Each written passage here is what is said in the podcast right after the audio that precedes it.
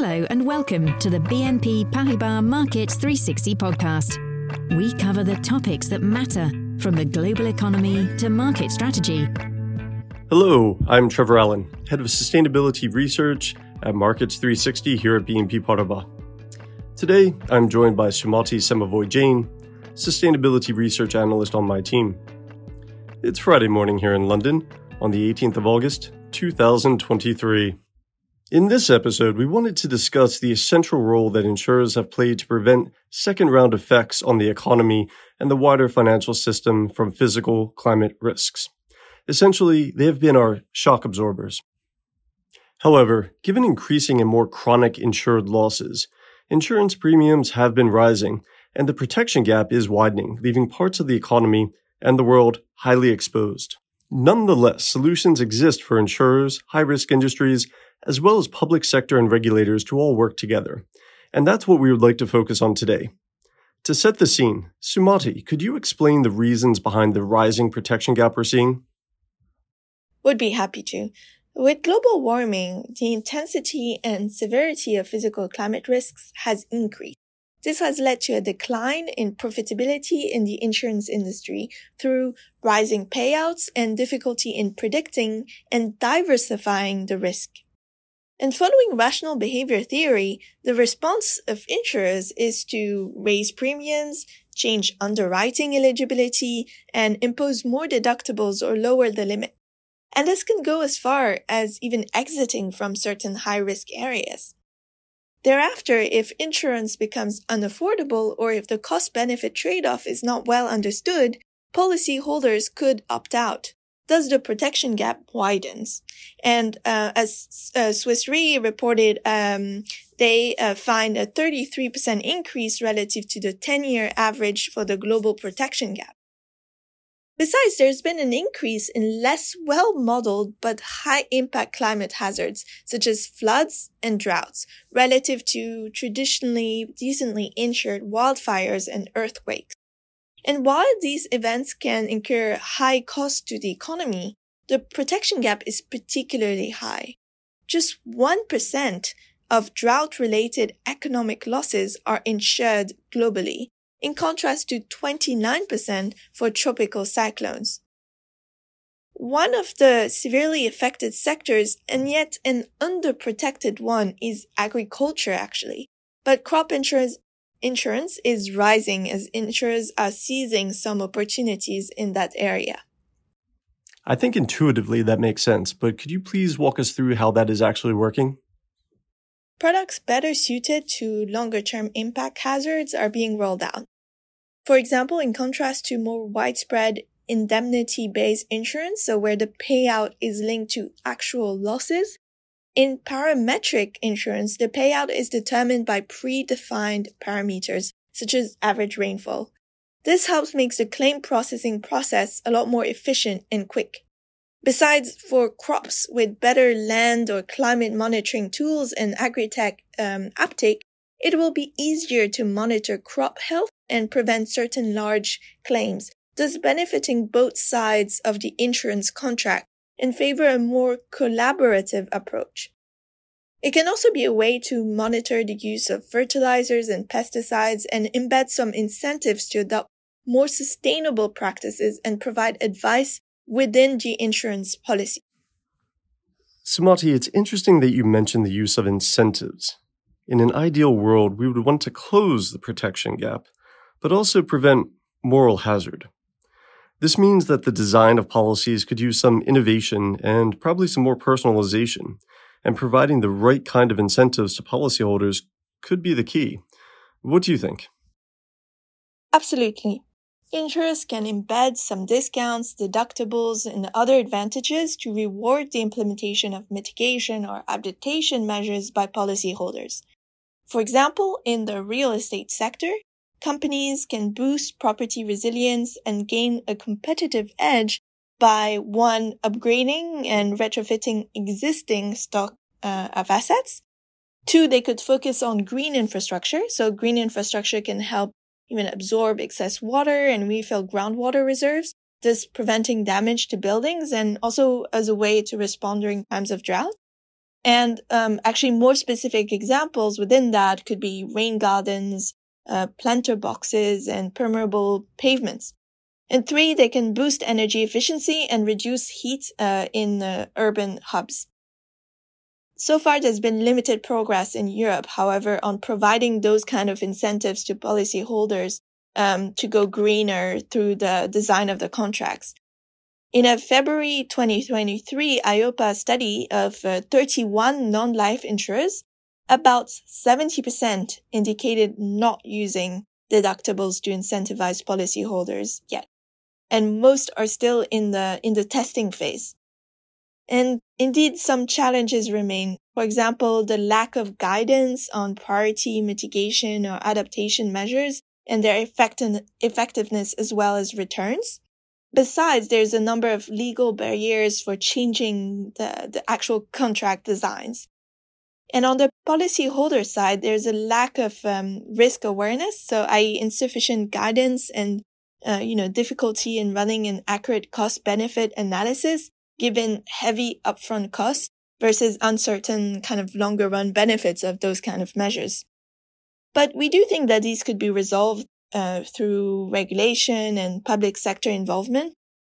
And, um, you know, on this, uh, through the asset side of insurers' balance sheet, insurers can also have an impact. Um, they can positively tilt investments towards low carbon assets and best in class companies. But so far, just 2.6% of European insurer investments in equities and corporate bonds are actually taxonomy aligned though. What are the other solutions you see to help boost the resilience of insurers and really attempt to close the protection gap? More generally, I would say that insurers need to first better understand the risks they face and then look to put in place certain practices to better manage and mitigate such risks. And this applies to both the liability side, but also the asset side of insurers' balance sheets. And to understand the risk better, uh, insurers could look to enhance risk models and pricing tools by reducing reliance on past data and leveraging emerging real-time climate data, as well as embedding better local dynamics. And this holds true on the asset side. Um, in the 2022 Global Insurance uh, Market Report, and they find that more than 30% of insurers' uh, investments come from high risk sectors such as fossil fuel, energy intensive companies, agriculture, housing, transport, and utilities. And more specifically, European insurers are heavily exposed to property uh, revaluations given their 8% exposure to the real estate sector.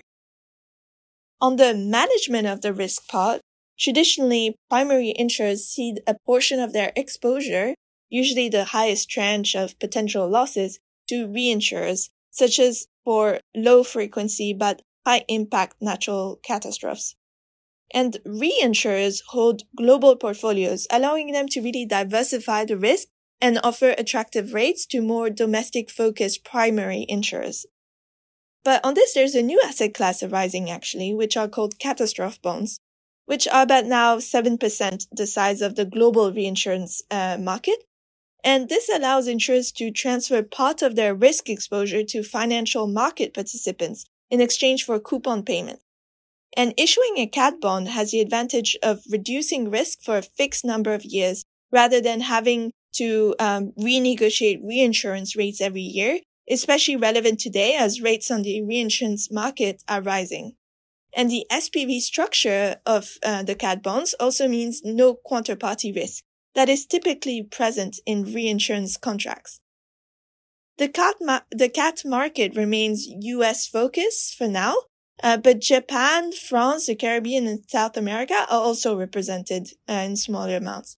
And for example, the World Bank actually priced a joint cat bond of uh, $350 million and a swap transaction in uh, March 2023 to provide uh, Chile with protection against earthquake at attractive rates.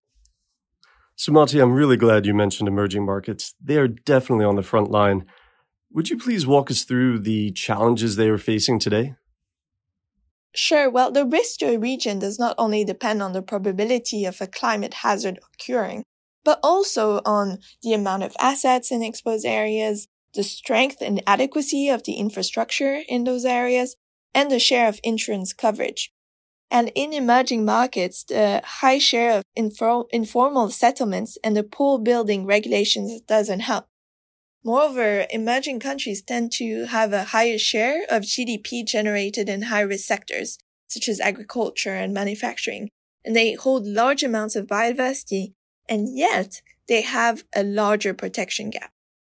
To give some numbers, S&P finds that um, South Asia is 10 times more exposed than Europe, with 15% of their 2050 GDP at risk absent uh, adaptation. And the cost will fall on sovereign balance sheets mostly, given the lack of uh, first round protection, i.e. no uh, insurance there.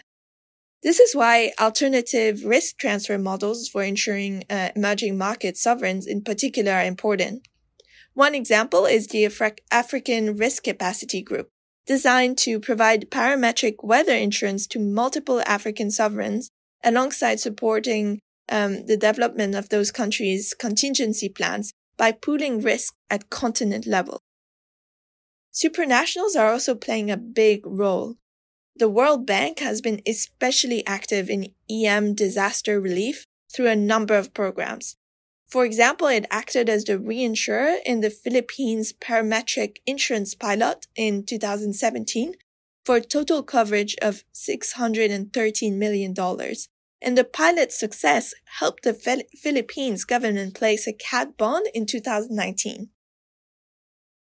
Beyond that, emergency finance needs to be accompanied by adaptation and mitigation finance, we think, especially to scale nature-based solutions.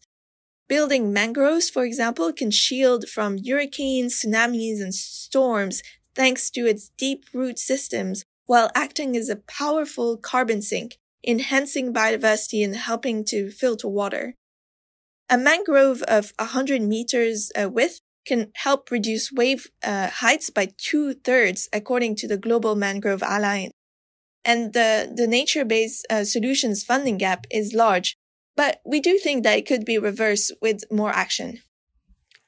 Wow, I think we're all really interested now, Sumati. Could you share with us an example of a really innovative blended finance deal that helped to capitalize a nature based solution? Yes, I do actually. One example is the government of Belize's 20 year blue bond, which contained the parametric insurance wrapper. It works such that if a hurricane of a certain intensity occurs or multiple ones in the same season, the next bond payment is serviced by the insurer, Munich Re in that, in that case, instead of Belize, such that uh, the sovereign can focus its resources, so the $180 um, unlocked by the bond, on boosting the resilience of the reef protecting its coastline. Cool. This is super interesting. Thank you so much for joining us, Sumati. And thank you for listening. As a reminder, you can find all of our Markets 360 podcasts here, and we look forward to you joining us again next time. This communication does not constitute research, a recommendation, or any form of advice from BNP Paribas or its affiliates. It does not consider your financial circumstances or objectives, and it may not be suitable for you. It should not be copied or reproduced in whole or in part.